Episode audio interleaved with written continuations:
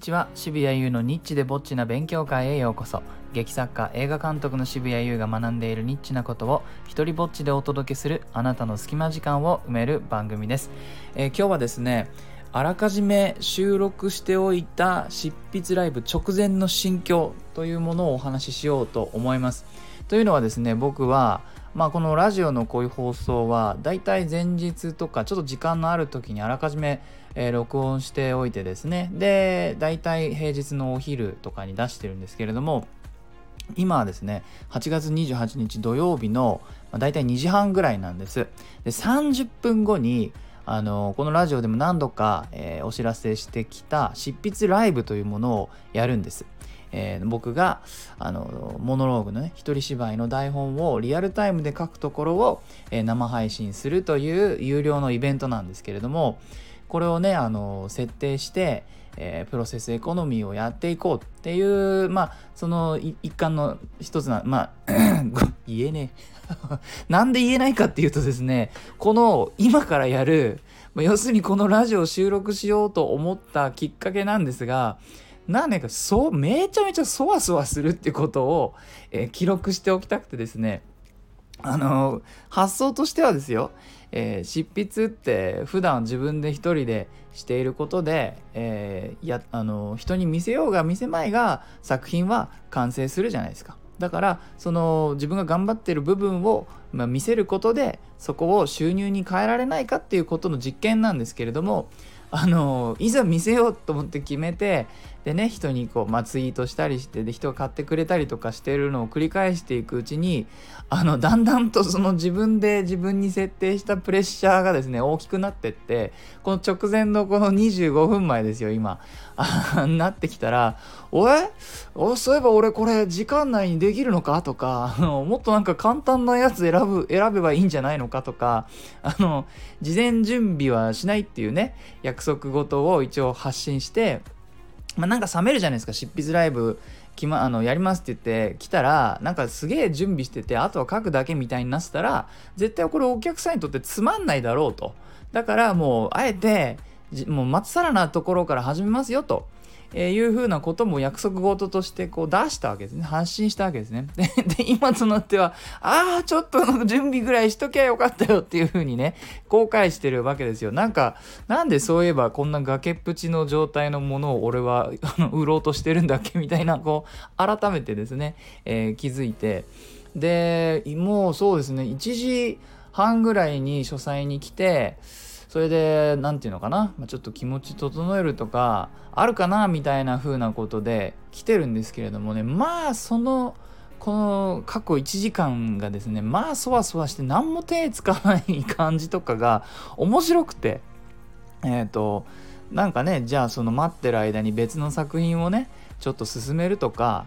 まあいろいろやれるじゃないですか。1時間あったら。ね、ななのにこのライブ配信をしてそこで書くっていうことを決めてそこに向かう直前になった時のこの心境がですねなんでしょうね。何に似てるかな。小さい頃僕ピアノの発表会とかあのピアノ習ってて小さい頃から。でまあもうだいぶ高校生大学行くちょっと前に辞めちゃったんですけれどもえー、と弾いてた時期があって。で毎年あの発表会があってね。で発表会に向けてまあ頑張って練習してで一番緊張するのはやっぱり袖で控えてる時ですよ。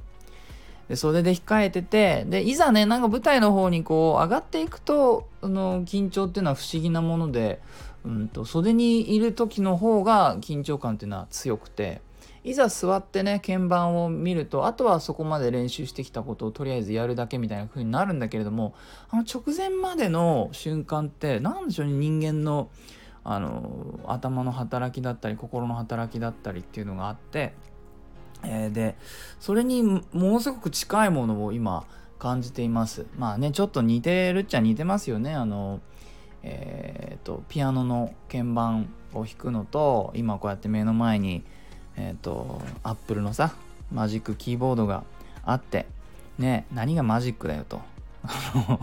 打たなきゃ何も出てこないからね。マジックはこっちが作ってるってマジックは余計だろうとかアップルに思いますが。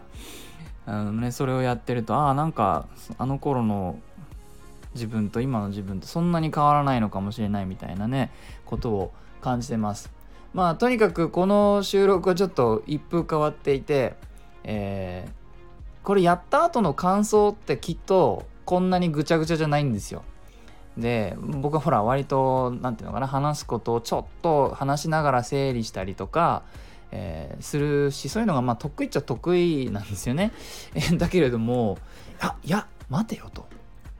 今しか話せないこの緊張しててグダグダな感じとかも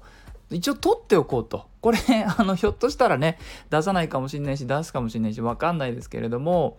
このそわそわしてて次何起こるか分かんないし失敗する可能性の方が、えー、高いしそして、えー、皆様にねお金を頂いてやることである程度の満足感みたいなものを与えたいっていう自分に対する期待みたいなものもあるしそんな中でねあのものすごい不思議な感覚を、えー、得られている。えー、でですね、まあ、皆さんもの中にもこうプロセスエコノミー自分のその成果物ではなくてその過程を見せたりそれを販売していったりっていうことを考えている方もいるのかもしれないので参考までに言っておくとやっぱりですねハードルは高めに設定した方があの自分を追い込めると思うのでその方がいいと思います。なんかできそうなこと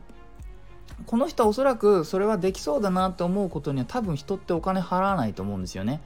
なのでそれはどうなのかギリギリできるのかできないのかそしておそらくできなかったとしてもある程度満足してもらえると思うんですよ。なぜならその結果を見に来るというよりはその人のチャレンジしているところを見に来るっていう感じだと思うので、まあ、なので僕ちょっときつめの条件をいくつか設定して、えー、これを販売っていうふうにしてみたんですね。まあ、ででその発見というか今日の僕の一番大きな学びはあのきつめに設定したがゆえにある程度興味人の興味というか僕のやってることに興味をねあのあるある程度フォローしてくださってる方の一部は、えー、こっちに来てくれさライブに参加してくれるところまでは行ったんですけれども同時にその自分をやっぱり追い込んだ分だけプレッシャーっていうのはやっぱり感じるんだなと。えー、でこのねプレッシャーをエネルギーに変えて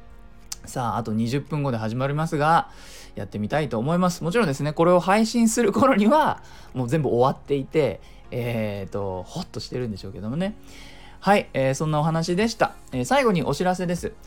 今からね、あの20分後にやるやつはこの放送後にはもう終わってるんですけれども、9月1日の水曜日21時からもなんと同じことを繰り返してみようと思います。1回目やって、ね、何ができたか何ができなかったかってことをベースに、ある程度やっぱアレンジしようと思います。なんか簡単すぎたらもっと難しくするし、難しすぎてどういう失敗をしたら次はある程度ね、どういうふうに軌道修正したらいいかみたいなことも考えようと思っております。えっ、ー、と、募集した原案の中から一つ選んんで作品が完成するまでをライブ配信します、えー、引き続き事前準備はなし。所要時間は60分から90分を予定しております、えー、万が一完成しなかったら オンラインで土下座します、えー、ライブの後には質疑応答の時間を持つのでよかったら何でも聞いてください、えリアルタイム参加できない方にはアーカイブをお送りします、え作品が誕生する瞬間に立ち会ってみませんか？将来はあ詳細は概要欄に貼っておきます。はい、えー、いいなと思ったらハートマークをタップしてください、えー、Twitter もやってるのでよかったらそちらもフォローしてください。許可も上演料もいらない日本初の一人芝居コレクション、